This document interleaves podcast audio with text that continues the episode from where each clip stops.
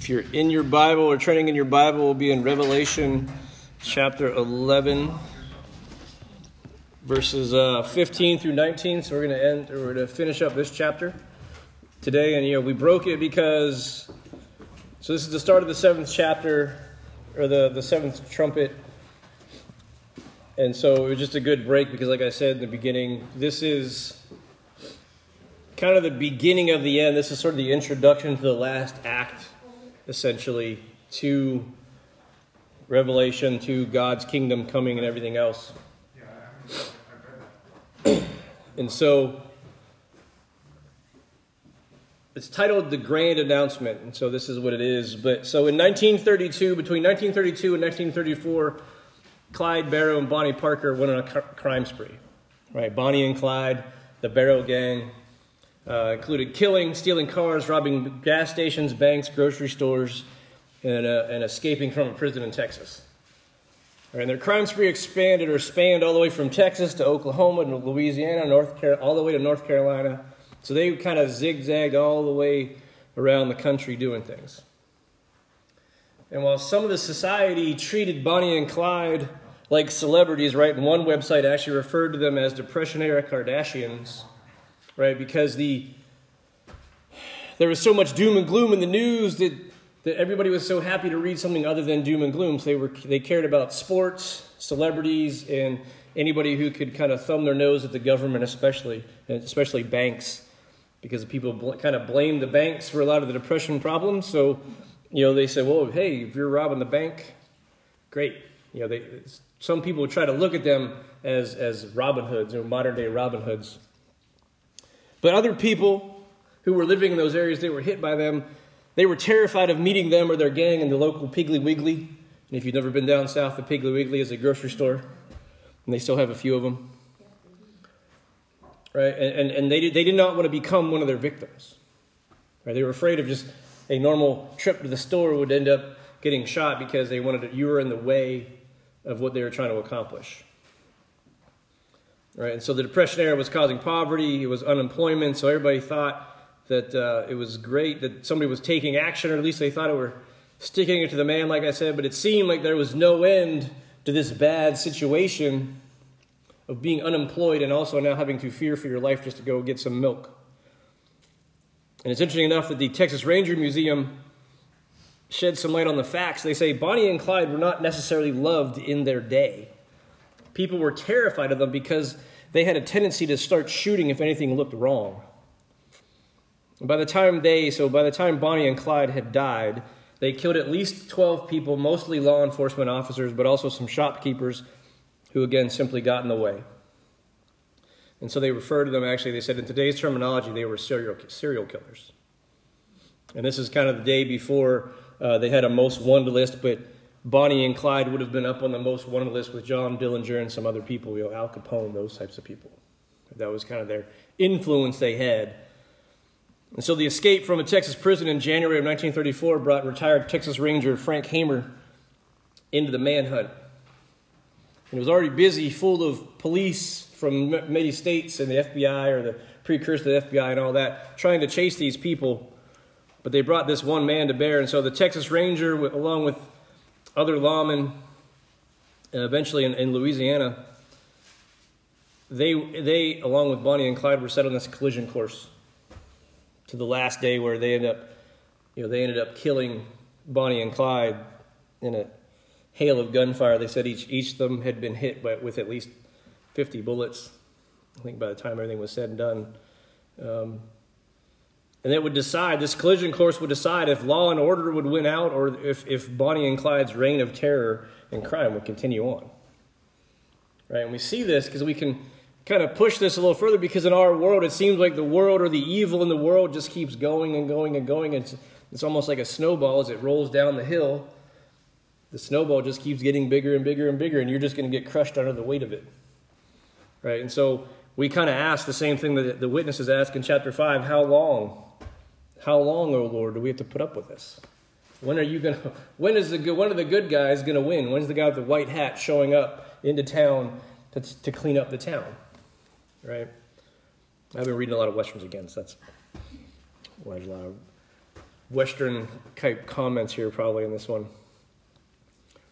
But it, with this seventh trumpet looming, right, it seems like it's just going to be more bad news because there's already been six bad things from the trumpets, basically, for the, for the world or everybody else that experiences it. So we, we may think that the seventh trumpet is, is the same. But we're going to see that this trumpet, this last trumpet, actually is, is announcing the final act of God's plan. Right? So there's good news in this last trumpet. And so it's important. So let's go ahead and read uh, Re- Revelation chapter 11, verses 15 through 19. And actually, I didn't put it on the screen, but if you have your Bibles, go ahead and follow along. The seventh angel blew his trumpet, and there were loud voices in heaven saying, The kingdom of the world has become the kingdom of our Lord and of his Christ, and he will reign forever and ever. The 24 elders who were seated before God on their thrones fell face down and worshiped God, saying, We give you thanks, Lord God the Almighty, who is and who was, because you have taken your great power and have begun to reign. The nations were angry, but your wrath has come the time has come for the dead to be judged and to give the reward to your servants and prophets, to the saints and to those who fear your name, both great and small. And the time has come to destroy those who destroy the earth. All right, so again, this is sort of, again, this is sort of the wrap up, or this is what's going to foretell, foreshadow everything else that's going to happen in the next, the last few chapters. All right, so this is kind of the big synopsis of what's going to, going to happen. So here's the main point of this, is that we can rejoice because the kingdom of God is going to transform the world.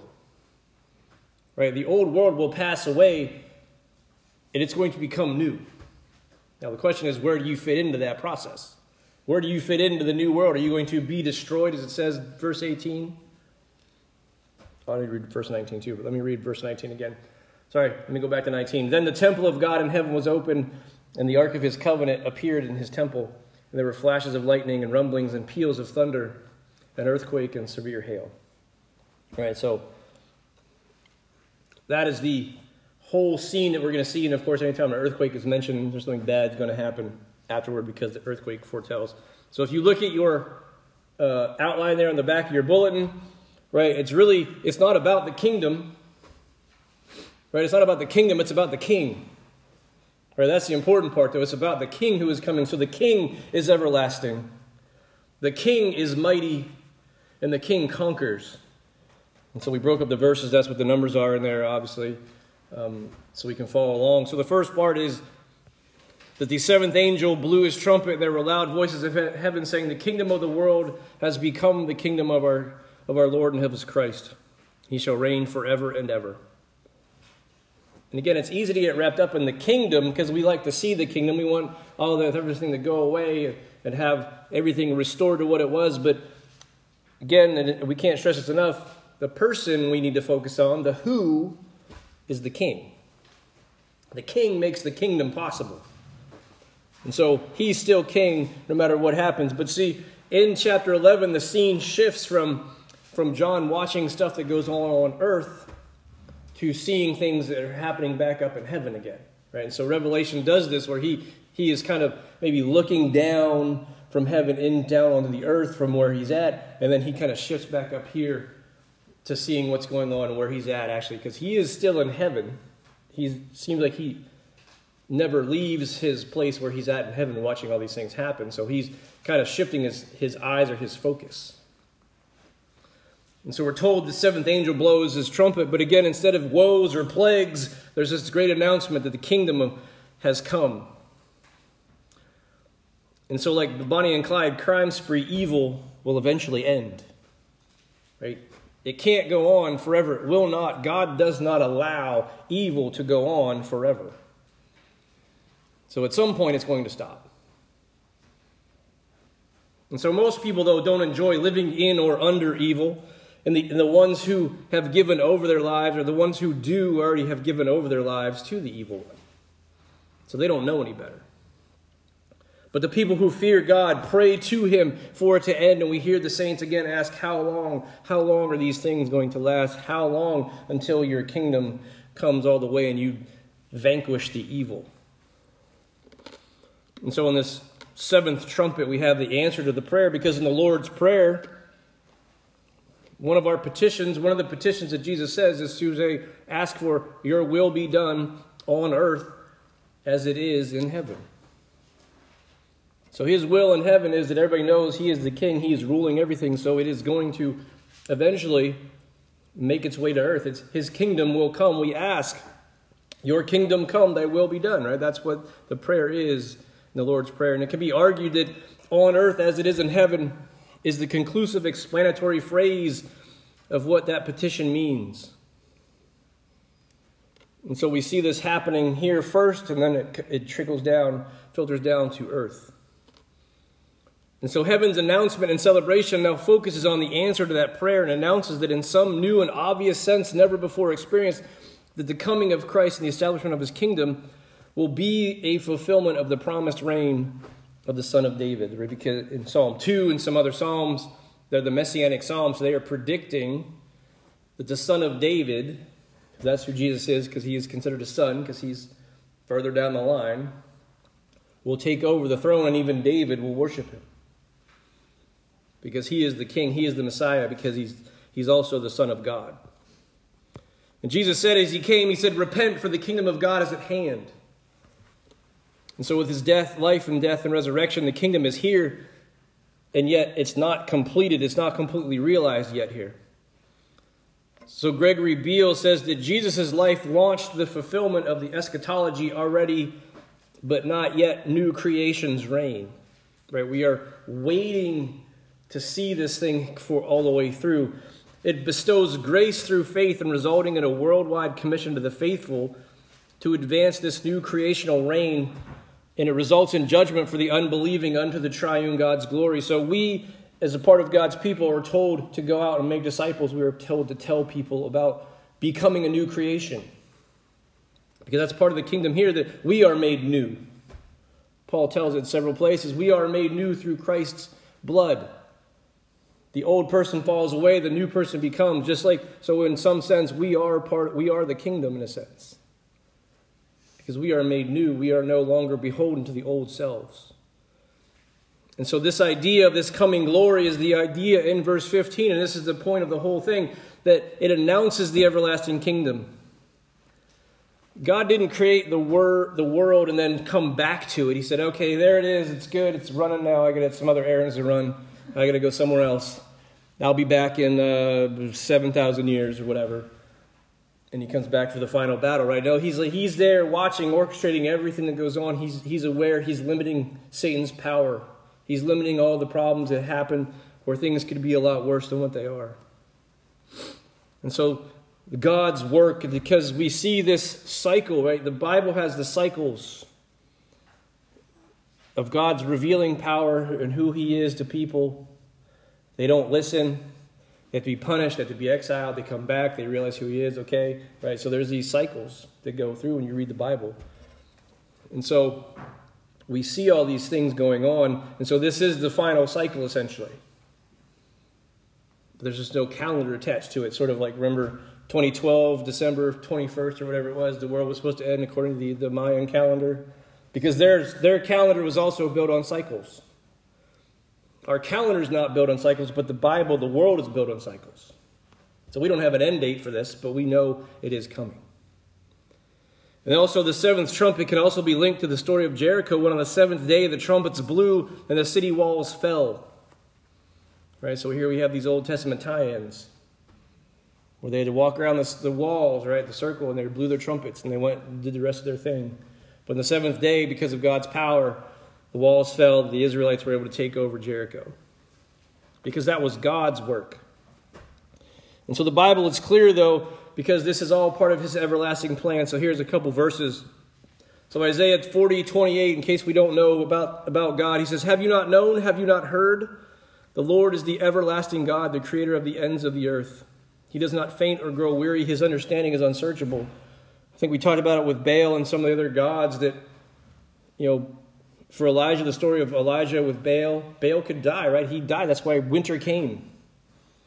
Because they thought that Baal died and the other God took over. And he had to be resurrected or brought back somehow. And every year this happened. So every year the God that they worship is dying. It doesn't make sense to worship somebody who's just like me. It doesn't make any sense to me. You need to worship God who is everlasting. He is the create he is the creator of the earth. He doesn't get tired, he doesn't grow weary. Psalm 90, verse 2 says, Before the mountains were brought forth, or ever you had formed the earth and the world from everlasting to everlasting, you are God. Because there had to be, for things to be created, there had to be a creator first. Daniel calls the one he meets in his book the Ancient of Days, right, as a title.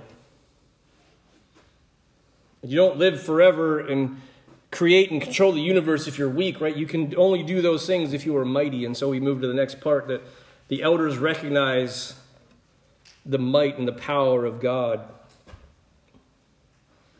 They say, We give you thanks, Lord God Almighty, who is and who was, for you have taken your great power and you began to reign. So the elders in the throne room, again, we see them, they, they recognize who God for who he is. Right? He is the Lord God Almighty. He is the one we look to for things we need. We look to God to be saved. Right? He saves us because the song say, says, says he is mighty to save. He's the only one that can provide your salvation, your being snatched out or pulled away, separated from the wrath that is pending all these other people that we talk you, you can see in the back end of verse 18.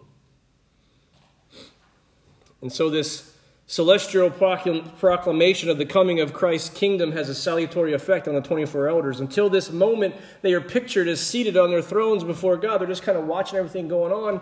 And all of a sudden, this announcement happens, and all of a sudden, they get down and start worshiping God. They abandoned their thrones, one commentator says, and they fell on their faces and worshiped God. So it's interesting that the Greek word used for fell in the Greek in this verse is the same word that appears in chapter 11, verse 13, when it says, A tenth of the city fell. Right, so it's the same word. And so, with this picture in mind, one can appreciate the sudden action of the 24 elders in abandoning their thrones to prostrate themselves before the God of the universe. Right? If you've ever seen a building get demolished, or especially if it's a you know, kind of a skyscraper type building, where they blow it up from the bottom and it just tumbles down, just do do do do do. It's kind of that same thing. When that's the same word that's being used here. The, the city walls fall suddenly, boom, down. They're down. It's the same thing. All of a sudden, the, they go from their chair to the floor, worshiping God. And so, the, also the word translated that, that from Almighty has a sense of irresistible power. He has an irresistible power to him. It's a word relatively employed relatively seldom in classical Greek. So to me, that means that it's not something you use to describe everyday things. Right? You can be strong, you can be mighty, you can be powerful, but you're not almighty. You don't have, most people don't have an irresistible power to them. Right? So this reference is not so much to God's activity in creation as much as it is to his supremacy over all things. So, you know, if you if you have a boss or you you, you work on a team or, or something like that, right, you can kind of know well who's in charge, who's the leader. And everybody will probably know who the who the boss is and who the leader is, right? And they're not always the same person right? Because you have other things. People can get stuff done without having to be the boss. And so this is what it is is everybody knows that God is supreme over all things. He is in charge. And so that's the power, right? It's that respect, the people you're drawn to because you're like, I can follow that guy into combat, no problem. Or, or, or a woman, whatever it is. I can follow that person without, without any problems at all. Another time it's like, well, I'll do it because he said so. Right? And this is, this is the, the latter part of it, or the former part. And so, this irresistible power, though, it captivates those of us who answer the call. We are drawn to him like moths from a flame, but yet we don't burn up. Right? When Moses was in the desert, he saw the burning bush. He couldn't resist it. He's like, What is this bush that doesn't burn up? I can't, I got to go look at it. Right? He could have kept walking, but he was drawn to this event, whatever it was. And so, John chapter 6, verse 44, Jesus says, No one can come to me unless the Father who sent me draws him, and I will raise him up on the last day. John 12, 32, he says, And I, when I am lifted up from the earth, I will draw all people to myself. Right? He is saving, his, his death fixes the world. And then Psalm 145, verse 18, it says, The Lord is near to all who call on him, to, to all who call on him in truth. So he's there. He is there because we want to call, because we recognize at some point that he's the only one that can do what we need to get done, and that is to be saved. It's not about getting a job, and that's important. We pray for the things we need, but what we really need is salvation. All of us need salvation. All of us need to be removed from God's anger, removed from God's wrath, and be shown his love and be beneficiaries of his grace. So Frank Hamer got the call to catch Bonnie and Clyde in the Barrow gang because he was known to be capable of getting the job done, right? He was mighty in a sense, if you want to look at it that way. He, so the prison ward, the head of the prison system in Texas, called him because he knew he could get it done. Right? A lot of other police officers were unsuccessful in bringing them to justice, but Frank was smart and capable. He looked for patterns. He knew. He knew that they always came home. No matter where they crisscrossed around, he said, they're always coming back here. And that happened to be their hometown, right around Dallas. And so he staked out their houses, he developed contacts. He knew where they were headed next, which was which happened to be Bienville Parish in Louisiana. And so this final conflict was set in motion. And so the apostles were drawn to Christ and they waited and they watched and they walked with him. They learned from him. They watched him perform these miracles and they ate and drank with him on the last night of, of his life before his trial and crucifixion.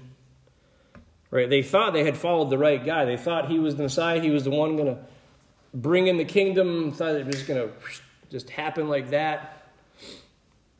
And then, that, but then unfortunately, they had some questions after he was crucified and they died and put him in a tomb. Right? But then we know because they thought, well, maybe he wasn't as mighty as they had thought he was. But then their, their opinions changed again when he rose again three days later conquering the grave. Right? Easter morning, that's what we celebrate because here he is, Jesus comes out of the out of the, the tomb. And so verse 18 says, The nations were angry, but your wrath has come. The time has come for the dead to be judged and to give the reward to your servants and prophets. Your servants, the prophets, to the saints, and to those who fear your name, both small and great, and the time has come to destroy those who destroy the earth. And so the elders' song that they sing, it's like a commentary of time. The nations raged, but your wrath came, right? So the nations have always been raging. Satan is always raging against God, right? We get some we're going to get some background in chapter 12 of this. Chapter 12 is almost like a recap of the entire history between good and evil, essentially. Right? So this battle continues into the Garden of Eden because Satan was thrown out of heaven shows up in the garden, tricks Eve, tricks Adam.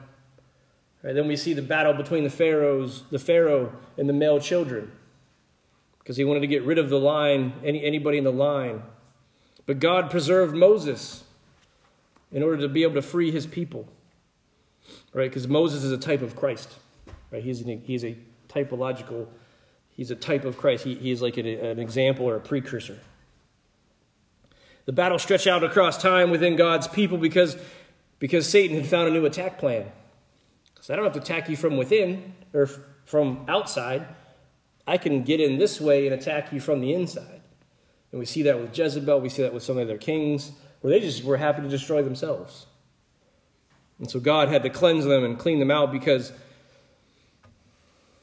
because they became like, he, Satan became like yeast getting in and affecting everybody and making everything rise too much, too bad. It was bad, evil. And in Jesus' time, again, he went back to the same plan. He thought it worked before, so maybe it'll work again. He used Herod to act just like Pharaoh, essentially, to kill Jesus and all the newborns, everybody under two. Went back to the same plan. Why? Because Satan, he's only so smart. He only has enough, so much ability or ingenuity, right? He isn't very creative.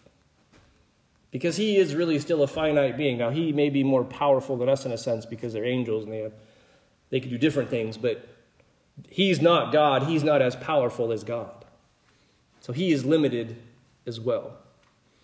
But God conquered death at the resurrection, and now we are awaiting the final battle. And so, this final judgment we see, because in verse 19 it mentions the ark of his covenant appeared in his temple, right? So we see this ark, and we know that the ark disappeared somewhere, probably around maybe about Solomon's time. Now they think that maybe the Ethiopians have it.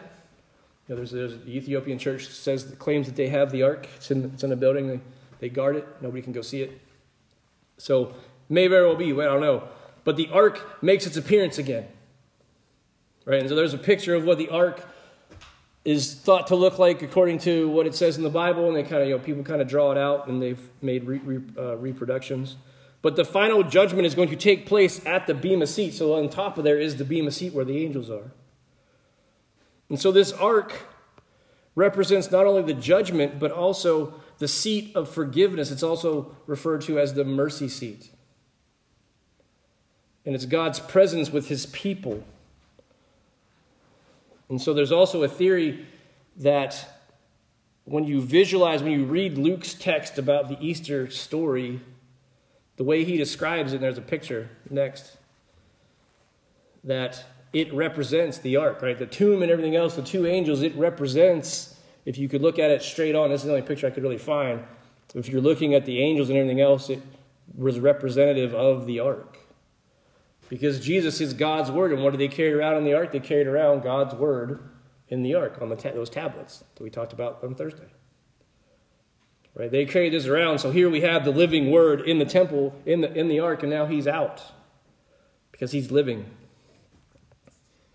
So, what do we do with this, though? What do we do with this information? Because now we know these battles are going to go on, but when? That's always the key, key, right? When is this going to happen? Well, I don't know. And with Revelation, a lot of the stuff is, I don't know, but what can we do in the meantime? So here's three things that we can do in the meantime. First is we need to continue to hope. We need to continue to hope. So First Peter 1.13 says, Therefore, with minds that are alert and fully sober, set your hope on the grace to be brought to you when Jesus Christ is revealed at his coming. So we keep hoping this is going to happen. And of course, when we read the depending on how you're how you see things playing out if we're going to be here for all this bad stuff or most of it or if we're gone and we just we're just watching you know a lot of people are probably hoping we're not here i say prepare for the worst i think we're going to be here by the by the way it says but again it's not on the test but we hope that we this is going to happen we know we have the hope and it's not a again it's not this hope of gee i really hope i get a new bike for christmas and I hope my parents give it to me. It's, it's I know that this is going to be fulfilled, and I have trust in you, and we're going to do that in a minute. But I ho- that's the hope. It's, it's different of what we, than what we think. So then 1 Thessalonians 1 3, Paul says, We remember before our God and, our, and Father your work produced by faith, your labor prompted by love, and your endurance inspired by hope in our Lord Jesus Christ. Why do we do this? Why are we Christians? Because I have trust in God. I have hope that this works. I have hope that Jesus Christ, his death on the cross, paid for my sins and has absolved me in front of God. So when we get to that point where the ark is, I go on the mercy side of the seat instead of the judgment side. If you're looking at if there's two halves, you know, everybody who's saved gets on the right, everybody who's not gets on the left. Uh, for you guys, I did that right. Okay. I to make sure I had the stage hands right, I guess. right? But we have this because that's what it is. And if you don't know that, you can do it. If the Holy Spirit is prompting you to ask the question, like, what does this mean? Why do I care? Why should I care? How does it work? We know that his death paid for your penalty. It says in the Bible numerous times. And so we know we have this faith because God has placed that seed in your heart. It has to come out of the, it has to come out of the ground and flourish. But the world is not easy. We know there's a, there's a battle, right? The, the nations rage, they're angry. So we need the second thing we need to do is continue to fight or resist the enemy. So 2 Timothy 4 7, Paul tells Timothy, I have fought the good fight, I have finished the race, I have kept the faith. Right? He was battling people, he was in jail more often than not after he became a Christian. You know, he was beaten, he had to be snuck out of cities in a basket, all kinds of things. It would have been easy for him to go back to Judaism and just go, you guys do whatever you want. I don't like getting beat up. Right? And so it's easy to live that comfortable life, right? We don't want to get beat up. We don't want to get abused by the world. Other, other people in the first century, especially, they were losing business because you know, the cancel culture was alive then just as much as it is now. They said, oh, you you believe in Jesus, so I'm not going to pay my money here. You know, you, you don't come to this our temple anymore. Well, I'm not to I'm not to um, sell you any goods for you to sh- sell in your store. So what am I going to sell now? You know, those types of those types of decisions were very real at that point. So it, it's it's just how people react to things they do or don't like, right? But Paul said, "I finished the race. I kept the faith. I didn't forsake God for comforts." And I think that's what we have gotten too comfortable with, of saying, "I'll be a Christian as long as it's comfortable." And I think that's where some people, some of us as a church at large, are are, are having experiencing this now, where we're starting to get back into the, what was intended. And so we have to be we have to be comfortable, and I've said this before, you have to be comfortable with being uncomfortable. That's the only way we get through life. That's the only way we can endure. And so Paul says in Ephesians 6, verse 12, he says, For we do not wrestle against flesh and blood, but against the rulers, against the authorities, against the cosmic powers over this present darkness against the spiritual forces of evil in the heavenly places. That's why he instructs us to put on the full armor of God every day. Because every day you step out your door, there's attacks. Every time you're even in your house, there's attacks. When you get out of bed, when you open your eyes, you could have the potential to be attacked spiritually because that's how Satan operates. And it's very real. And so Jacob wrestled with God, but he had been wrestling with a lot of others before this, and his name means supplanter or deceiver. And so after Jacob wrestled with God, he realized that I have seen God face to face, and yet my life has been delivered. And so Jacob's name was later changed to Israel, as God said, You have striven with God and with men and have prevailed. And so today we wrestle with an unseen enemy. Satan and his demons are spirit beings, but very powerful ones too. And because of this, it is necessary to put on the whole armor of God so we can stand against the schemes of the devil. So we have to continue to fight no matter how hard, right? Hopefully this is a respite. Coming here, getting rested, you get a little R&R, you know, from everything that goes on in your life in the week, and we go back out fully charged again. Because in that meantime, the last thing we need to do is continue to trust.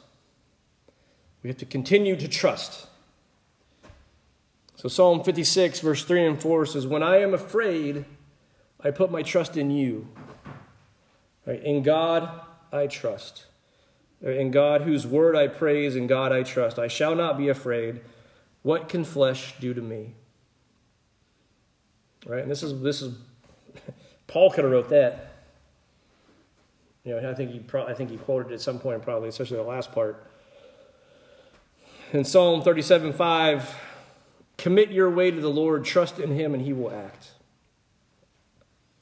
Right? He will act. He acted on your behalf at the cross of Calvary. For you to trust Him that He is who He says He is, because He is the Lord God Almighty. He is more than capable of saving you because He's already done it. And so, wrapping it up, right? Frank Hamer and his team brought to order, they brought order to this chaotic situation and they waged a quick war against the Barrow Gang. Right, so they caught them in a, they kind of trapped them, or they kind of set up a, a, way to to catch the Barrow Gang, and of course Bonnie and Clyde wasn't going down easy.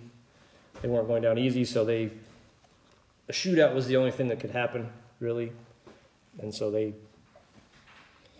they killed both of them, right? But in today's passage, right, this is this is the beginning of the end and how God planned out his final stages to bring about his kingdom into existence and restore the perfect order to his world.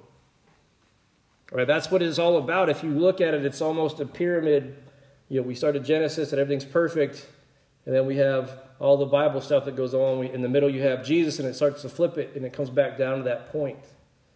And so, the beginning of Genesis and the end of Revelation are pretty much the same point. It's restoral of perfection and restoral of worshiping God and having man be there with God. Because that was ruined by Satan, right? We see Satan jump in, the ver- in chapter 3 of Genesis. But all of this, when you read the whole book, what you get is the sense of power and sovereignty that God has over his creation and over us. So he controls all of this. And so we must hold fast to God in this covenant that he has made with us because he's the one that will not fail the covenant. So if you don't know or don't want more, know, maybe you have other questions to try to talk to people about what this means and what the new covenant means for them. You can, we can talk later or you know, we can, I can point you to some resources, right? So as we go out this week, think about this and, and try to trust and hope and keep fighting. So let's go, as we do our transition here, right, we'll go ahead and close our Bibles up. We have our last two songs as well. So think about that. Think about how we can trust God more, even though it's difficult.